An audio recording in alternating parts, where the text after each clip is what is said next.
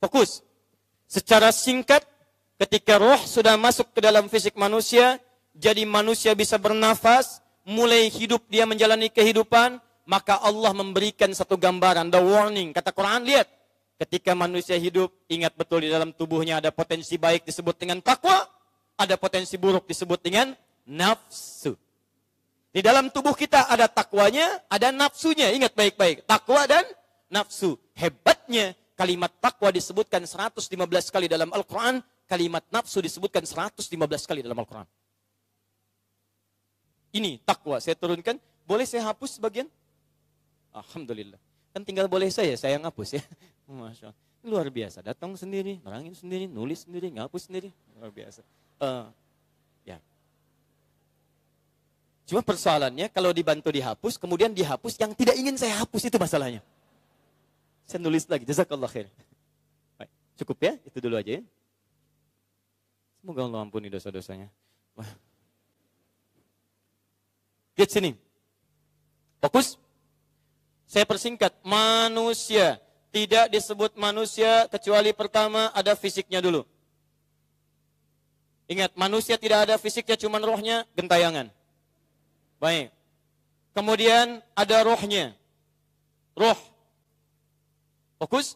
Manusia fisik saja tanpa roh, mayit dia. Jadi ada mayit, ada mayit. Itu beda. Ada mayit, ada mayit. Kalau mayit, pakai tasydid, mayit. Begini. Ada tasydidnya. Itu artinya C M, calon meninggal. Ya, calon meninggal. Innaka mayyitun. Quran surah tiga puluh sembilan ayat tiga puluh. Innaka mayyitun. Kamu akan meninggal. Mayyit pakai tasydid. Jadi kalau bapak dipanggil mayyit, jangan marah. Mayyit ya, iya. Sama dengan antum. Ya, calon meninggal. Tapi kalau sudah meninggal, dibuang tasydidnya. Jadi mayyit. Jadi bulatan. Ingat ya, ini kalimat beda nih. Kalau ada begini, ini sudah meninggal, nyawanya sudah hilang, diambil. Tek. Selesai, tinggal bulatan. Makanya dulu di film-film kartun tempo dulu, kalau sudah hilang, ya, kemudian nyawanya diambil, ada bulatan di atasnya. Ya, ada Dragon Ball, ya, dulu waktu itu ya. Kemudian di Kamehameha habis, musuhnya Piccolo, gitu kan? Yang nulisnya Susuke Watanabe, saya hafal itu. Tapi saya nggak nonton. Nah, itu. Saya senang baca. Kembali ke sini. Manusia disebut manusia, ada fisiknya, ada rohnya. Berkumpul keduanya ini, tapi ingat baik-baik. Ini membawa unsur takwa, puncak dari kebaikan. Yang ini membawa unsur fujur, yang nama lainnya disebut dengan nafsu. Nafsu cenderung mengarahkan pada yang buruk-buruk. Quran surah ke dua belas ayat lima puluh tiga. Wa ma ubarri'u nafsi. Saya nggak bisa mengatakan saya orang suci karena ada nafsu dalam diri saya. Inna nafsa la ammaratun bisu.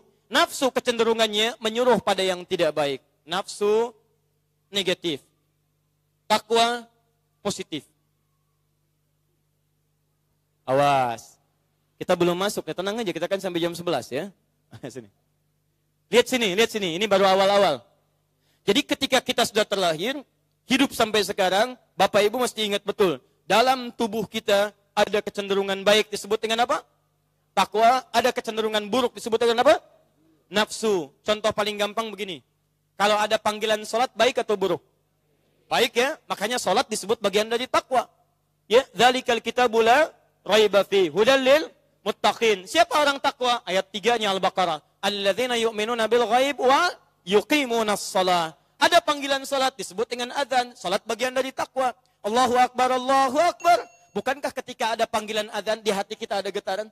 Cepat, siap-siap, sudah azan, sudah azan. Ada kata-kata itu? Ada, karena ada nilai takwa dalam diri kita. Cuman masalahnya ketika adzan selesai, yang satu bilang, tenang, baru adzan, belum komat.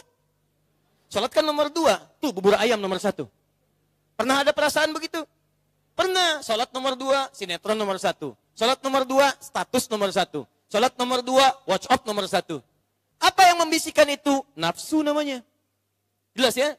Awas, hati-hati, cek kalau ingin gampang. Anda keluar dari sini, iseng-iseng pakai sendal temannya. Begitu mau dipakai, ada penolakan di hatinya. Jangan, itu bukan sendal kamu. Jangan, itu bukan sendal kamu. Jangan. Ada seperti itu. Itu takwa namanya. Tapi ada yang takwanya sudah ketutup nanti dengan penyakit hati. Begitu dipakai, jangan, itu bukan punya kamu. Jangan, bukan punya kamu. Punya kamu yang lebih bagus lagi yang itu tuh. Ah, ini yang bahaya. Nah, sekarang lihat. Bagaimana cara memanage ini supaya mudah menangkal penyakit? Saya belum bicara penyakitnya, tahan sebentar. Ini sebetulnya bahasan saya sudah buat silabus dan kurikulumnya sejak dulu. Ini tiga puluh kali pertemuan. tiga puluh pertemuan harus saya rangkum dalam satu setengah jam. Ya. Jadi mudah-mudahan Allah memberikan kemudahan. Sampai besok subuh. Ini seratus lima belas kali disebutkan. Ini seratus lima belas kali disebutkan. Perhatikan. Kalau hidup kita ingin tenang, ingin nyaman, mengolah keduanya ini, maka ada rumus dalam Al-Quran. Bapak Ibu sekalian, lihat baik-baik. Lihat baik-baik, fokus. Takwa tadi sifat apa? Baik. Nafsu sifat apa? Sekarang lihat turunannya. Ketika Allah menciptakan sifat baik, maka saat bersamaan ada lawannya yang buruk. Ingat baik-baik itu. Misal, Allah ciptakan ini sifat baik, jujur. Saat Allah menciptakan jujur, ada lawannya, namanya dusta. Mau Anda katakan tidak ada dusta di antara kita, tetap sifat dusta ada. Cuman bagaimana menjaga itu tidak muncul itu persoalannya. Ini misalnya, kita hadirkan sifat, misal, tawadhu, rendah hati. Ketika disebutkan rendah hati, ada lawannya sombong. Manusia itu punya potensi rendah hati, punya potensi sombong. Punya potensi jujur, ada potensi untuk berdusta. Marah misalnya. Ketika marah ada di sini, ada obatnya di sini lawannya. Namanya sabar. Ini poinnya. Jadi ingat baik-baik. Ketika ada semua sifat kebaikan, akan ada lawan dari yang tidak baiknya. Sebelum kita bicara penyakit hati, saya ingin ajarkan dulu bagian dari Al-Quran yang meminta kita untuk memanage keadaan diri kita. Silahkan lihat sini, fokus ya. Kalau cuma ada yang baik saja, hati tenang tidak? Tenang. Tapi kalau yang baik bertemu dengan yang buruknya, hati gelisah tidak? Ini, ada kucing, ada anjing. Satukan ke satu kandang misalnya. Kira-kira kehidupan di kandang itu tenang tidak? Yang satu mengeong, satu menggonggong. Satu ngeong, satu gonggong. Yang lebih parah, masukkan tikus ke dalamnya. Wah, luar biasa. Tom, Jerry, Dogi, kumpul di situ tiga-tiganya. Gak selesai-selesai. Nah, teman-teman sekalian, karena ini berkumpul dua sifat baik dengan buruk, bertemu di satu tempat, maka keadaan tempat itu tidak pernah tenang. Kadang naik, kadang turun. Kadang tenang, kadang gelisah. Kadang pengen sabar, tapi kadang gergetan pengen marah. Ada kadang-kadang tenang, tapi kadang-kadang gelisah luar biasa. Kadang-kadang bisa tahan, tapi kadang-kadang gak bisa ditahan. Komen nih, komen, komen, komen. Tulis status, nunggu komen. Tahan tangan, tulis tangan. Pernah keadaan seperti itu? Karena tidak pernah tenang, selalu bolak-balik, bolak-balik, bolak-balik. Dalam bahasa Arab, bolak-balik, bolak-balik, bolak-balik disebut qoluba. Sifatnya disebut dengan kolbun. Kolbun, kolbun. Maka tempat keduanya ini, takwa kemudian juga dengan fujur, bertempat di satu tempat yang dalam Quran disebut dengan kolbun. Jamaknya disebut dengan kulubun. Kolbun. Di kolbu itu, pada asalnya bukan hati secara fisikal terjemahannya. Jadi kalau disebutkan kolbu dalam bahasa Al-Quran, itu bukan hati fisik. Bukan heart. Atau jantung dalam bahasa dokteran misalnya. Tidak. Dalam bahasa Al-Quran, ketika disebutkan hati dan penyakit hati, yang dimaksud bukan penyakit fisik, tapi penyakit yang ada di dalam kolbu. Kenapa disebut kolbu? Karena dalam kolbu berkumpul dua sifat. Ada sifat baik, sifat buruk. Ketika keduanya berkumpul, keadaan tidak pernah tenang. Kadang gelisah, kadang tenang. Kadang naik, kadang turun. Maka disebut namanya dengan kolbun, jamaknya disebut dengan kulubun. Kulubun. Pernah dengar manajemen kolbu? Baik ya, bagaimana memanage kolbu supaya menghadirkan ketenangan yang nyaman dan menutup pintu-pintu yang dengan potensi yang tidak baik ini. Jelas di sini? Kalau sudah jelas, yuk kita teruskan dulu levelnya sedikit kita angkat. Bagaimana caranya? Kita belum masuk penyakit ya. Bagaimana caranya supaya kolbu ini bisa kita jaga ketenangannya dan tidak dominan sifat-sifat fujur atau nafsunya. Naikkan level takwanya, tutup kemudian level nafsunya. Teruskan ayatnya. Fa'alhamaha fujuraha wa taqwaha. Qad aflaha man zakkaha. Wa qad khaba man dassaha. Lihat, lihat. Sungguh hidup seseorang akan bahagia, tenang, dan sukses. Aflah itu bukan cuman bahagia, hati-hati. Bahagia, tenang, sukses. Kalau Anda bisa buka misalnya Holy Quran atau Nobel Quran, kata falah di Quran diterjemahkan dengan sukses. Bukan cuma happy, bukan cuma happiness, ya, tapi ada sukses di situ. Teman-teman, bahagia, tenang, sukses. Perhatikan, sungguh orang yang bisa menyucikan keadaan kolbunya, maka dijamin hidupnya akan bahagia, tenang, dan sukses. Sekarang lihat baik-baik sini. Menyucikan. Ibu kalau sedang mencuci, nyuci, yang dihilangkan kotorannya atau bajunya. Masya Allah. Saya belum pernah dengar ada seorang ibu nyuci baju, bajunya buang. Mana mah tadi bajunya? Habis dicuci pak, sekarang mana? Cuci, buang. Nyuci, membersihkan kotorannya, bukan membuang bendanya. Perhatikan baik-baik. Jadi ternyata ketika kotoran dihadirkan di baju, kotoran itu hinggap di baju, bukan ingin menandakan baju itu sekedar kotor, bukan. Tapi ingin menampilkan kebersihan di balik kotoran itu. Sebab kalau nggak ada kotoran, nggak kelihatan baju itu bersih sebelumnya. Makanya ditampilkan kotoran supaya diketahui kebersihannya. Muncul kotoran, bersihkan kotoran, muncul yang bersihnya lagi. Ada kotoran, cuci kotoran, muncul bersihnya lagi. Di cara berpikirnya, ketika datang kotoran itu, bukan menjadikan baju itu sebetulnya ingin kotor semata, bukan. Tidak ada orang dimanapun yang pengen bajunya kotor. Mustahil. Silahkan cek. Ketika Anda beli baju misalnya, Mas, ada baju yang kotor nggak? Nggak ada. Anda datang ke swalayan cari baju yang bersih, cari baju yang bagus. Tapi ketika kotoran tampak pada baju itu, maka tanda dari kotoran itu sesungguhnya bukan ingin menunjukkan baju Anda ingin dikotori, tapi ingin menunjukkan pada Anda ada kebersihan di balik kotoran itu. Apa buktinya? Cuci kotorannya, muncul bersihnya. Tarik bahasa ini, ini dalam sekali, ini bahasa balaghah. Tarik bahasa ini ke dalam konsep tadi. Ketika Allah ciptakan nafsu, lawan dari takwa, sifat ini tidak diciptakan oleh Allah, bukan ingin membuat kita jadi buruk, bukan. Seperti kotoran tadi. Tapi hakikatnya untuk menampakkan sifat-sifat baik ini. Sebab kalau yang ini tidak diciptakan, yang ini nggak akan nampak.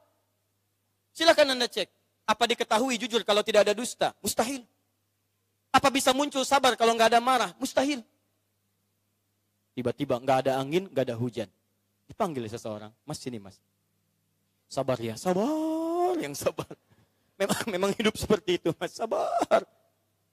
Angin tidak ada, hujan tidak ada, tiba-tiba nyuruh orang sabar. Mustahil, kalau tidak ada lawannya marah, mustahil sabar bisa muncul. Karena itu teman-teman sekalian, cara menyikapi hidup. Kalau ingin tenang, ingin sukses pekerjaan, ingin nyaman dan bahagia hidup, caranya adalah setiap Anda mendapatkan lawan yang ini, perhatikan cara cepatnya. Langsung kita tangkap kemudian rumusnya dari Al-Quran. Allah ketika menghadirkan ini, bukan ingin menjadikan hidup saya sulit, tapi ingin menampakkan sifat baik yang hadir pada diri kita. Contoh cepat. Sama semua ada lawannya. Batuk lawannya apa? Obat. Baiknya obat batuk apa diantaranya? Air. Ya. Bagaimana cara mendapatkan airnya? Minum ya, bismillah. Alhamdulillah. Contoh, saya agak cepat. Nanti kita praktek. Apa lawan sabar? Marah. Ketika marah ditampakkan oleh Allah dalam kehidupan kita, sebetulnya Allah bukan ingin menjadikan diri kita pemarah, bukan. Tapi sesungguhnya Allah ingin menampilkan dan mengangkat sabar dalam diri kita. Sebab kalau nggak dibuka marah, nggak ada katalis untuk meningkatkan sabar. Makanya diciptakan berbagai persoalan supaya yang baik muncul. Nah, cara cepatnya, kalau Anda sedang berhadapan dengan masalah-masalah yang buruk, cepat cari lawannya. Karena itu tanda dari Allah, sifat baik Anda ingin diangkat. Contoh, ibu misalnya di rumah, tiba-tiba suami datang dari kantor. Begitu pintu rumah dibuka, wajahnya langsung mengeluarkan rona marah. Masya Allah, begitu dibuka, lama banget sih. Bisa. Kenapa, Pak? Ikut-ikutan aja. Masalah di kantor dibawa ke rumah. Ketika ibu dapatkan suami marah, sesungguhnya marah itu dititipkan oleh Allah pada suami, bu, bukan ingin menjadikan suami pemarah, bukan. Tapi ingin mengangkat sifat sabar dari dalam diri ibu supaya muncul ke permukaan. Sebab di masa yang akan datang, ada masalah lebih besar lagi daripada yang ini. Kalau ibu nggak bisa sabar sekarang, bagaimana bisa mengatasi yang akan datang? Itu poinnya. Jadi ketika ibu menemukan suami datang dalam keadaan marah, itu tandanya saya diminta sabar. Jadi berbahagialah ibu kalau suami sedang marah. Itu artinya kesabaran pada istri itu diangkat, ingin dinaikkan. Bukankah sabar mendekatkan ibu dengan Allah? Innallaha ma'as sabirin. Allah dekat dengan orang sabar. Ibu pengen dekat dengan Allah? Caranya sabar. Sabar bersanding dengan marah. Jadi ketika ibu misalnya dapatkan suami marah, itu tandanya Allah sedang ingin mendekati ibu. Dan jauh dari suami. Ah, lihat sini. Bapak juga sama, Pak. Ini, ini cara memang unik ya. Misal, bapak pulang mendapati istri sedang cemberut. Ketika istri cemberut, cemberut dititipkan pada istri bukan ingin menjadikan wajahnya tidak patut, bukan. Tapi Allah titipkan cemberut supaya bapak cari lawannya. Apa lawan cemberut? Senyum. Sebetulnya beres masalah. Datang ke rumah istri cemberut. Masya Allah, saya senyum. Mama. Tumben cemberut. Kayaknya kena. Ah, Masya Allah, jadi. Dah. Selesai. Sebetulnya tidak mudah ini. Tidak mudah. Ringan diucapkan, tidak mudah dipraktikkan. Betul. Saya katakan, Bu ya. Ustadz juga sama, makanya jarang ada ustadz bawa istrinya, jarang. Ini live ya, aduh, bahaya. Kita selesaikan di rumah, Bun. Tapi sebetulnya begini, jadi menemukan yang jelek, datang yang baik. Jadi kalau kita sedang melihat yang buruk, Allah sedang menetapkan kebaikan dalam diri kita, yang harus diangkat. Sama dengan Anda, nggak pernah pengajian, tiba-tiba datang ke pengajian, ada yang mencela, soleh, Masya Allah. Sebetulnya ketika dia mencela Anda, itu Allah titipkan celaan, bukan ingin mencela Anda, tapi ingin menetapkan sifat perubahan kebaikan pada diri Anda lewat lisan orang itu. Diberbahagialah Anda ketika berbuat baik dicela orang. Artinya dengan celaan itu Allah mengukuhkan kebaikan dan perubahan pada diri Anda. Dan nggak usah dibalas, soleh emang. Oh. Anda berubah lagi. Jelas ya? Nah, ini ini konsep yang kelihatan sederhana, tapi luar biasa kalau dipraktekkan, damai kehidupan kita. Saya pernah contohkan dan disering di setiap kesempatan. Saya contohkan teman kita yang di Karawang itu. Rumah tangganya luar biasa. Mempraktekkan konsep ini, Pak. Ya, anaknya tiga, soleh, istrinya juga demikian, soleha. Satu kali suaminya pulang dalam keadaan lapar, panas, capek. Lapar, panas, capek. Pulang ke rumah, sambut istri. Biasanya makanan sudah siap, karena ini pulang lebih cepat, makanan belum siap. Tapi biasa, standar. Datang, cium tangan, senyum. Mah, lapar nih. Ah, papa duduk dulu deh. Mama buatkan mie sambil nunggu makanan jadi. Dibikinkan mie ceritanya, Bu. Ini nyata, saya tidak mengarang cerita. Begitu dibuatkan, karena sedang, kalau dalam bahasa Jepang itu pabaliut, Pak namanya. Ya, ada ngambil ini, ngambil itu, ngambil ini, ngambil itu. Ah, kemudian lupa yang dimasukkan ke dalam mie itu bukan bumbunya. Garam yang untuk sayur, sesendok dimasukkan ke mie. Kan suasana jadi tidak menentu, Bu ya. Yang kepikirannya sayur, yang dimasukin garamnya ke mie. Aduk, aduk, aduk, aduk, aduk, aduk. Tampilan luar biasa, wajah ditata, senyum luar biasa, datang kepada suami. Pak, ini menahan lapar dulu. Hebat. Mie, garam satu sendok. Saya mau tanya pada Bapak nih. Bapak datang, capek, lelah, suasana panas. Tiba-tiba dalam keadaan lapar dihidangkan mie dengan garam satu sendok. Suapan pertama mulai dirasakan. Pertanyaan saya, apa respon Bapak pada saat itu? Ibu dengar nih, ciri suami soleh. Apa responnya? Astagfirullahaladzim. Gimana sih, Ma? Oh. Sekarang lihat. Yang lihat. Begitu sendokan pertama masuk, terasa mie itu asin. Lihat praktek ayat ini. Apa lawan dari asin? Manis. Ketika terasa asin, maka beliau cepat mengejar kalimat-kalimat yang manis. Sayang, manis. Anak tiga, udah lama jarang dipanggil sayang, tiba-tiba keluar sayang. Baik, Ma, iya Pak, lama rasanya kita nggak makan berdua. Uh, luar biasa. Sini duduk samping Papa. Masya Allah. Belum selesai, manis Bu, manis. Pak, manis. Ini belum selesai, puncaknya bukan manis lagi, giung. Ya, manis banget. Lihat bagian ketiganya. Wah, ini luar biasa. Perhatikan. Sini Papa suapin. Oh. Lama rasanya nggak makan berdua. Duduk samping Bapak. Sini Papa suapin. Siapa yang tidak kelepak-kelepak dengan demikian kalimat? Apa yang terjadi? Istrinya senang. Begitu disuapi, Allahu Akbar. Dia baru sadar ada yang keliru. Begitu dimakan, Allahu Akbar. La haula wala quwwata illa billah. Kalau ibu jadi istrinya pada saat itu, apa yang terjadi? Tidak. Bukan senyum, bukan ketawa. Ini istri luar biasa. Dia ingin memberikan bakti terbaik pada suaminya, tapi salah dalam membuatnya. Tiba-tiba Bu, turun kemudian kepalanya. turun ke kaki suaminya, menangis di kaki suaminya. Maafkan, Pak. Maafkan mama, Pak. Mama tidak sengaja, mama tidak sengaja. Masya Allah, nangis istrinya. Nangis lawannya apa? Begitu nangis saja suaminya tertawa. Eh, Ma, jangan begini, ayo bangkit. Apakah cuma bilang, lama rasanya kita nggak makan berdua. Masya Allah. Akhirnya apa yang terjadi? Gara-gara garam satu sendok, teman-teman sekalian, muncul cinta bersemi, rindu itu tiba, tiba-tiba datang ke dapur, masak bersama, hilang lapar. Lapar hilang, masak sama-sama, ya sayur dicicipin, mie diterusin, apa yang terjadi? Gara-gara garam sesendok, manis muncul dalam lingkungan keluarga itu. Nggak percaya, pulang dari sini, bikin bu, mie, satu sendok garam. Demi Allah saya katakan, rasakan perbedaannya, bedakan rasanya, dan pasti akan terasa bedanya. Begitu dimakan, ini mie yang Ustadz bilang tadi ya.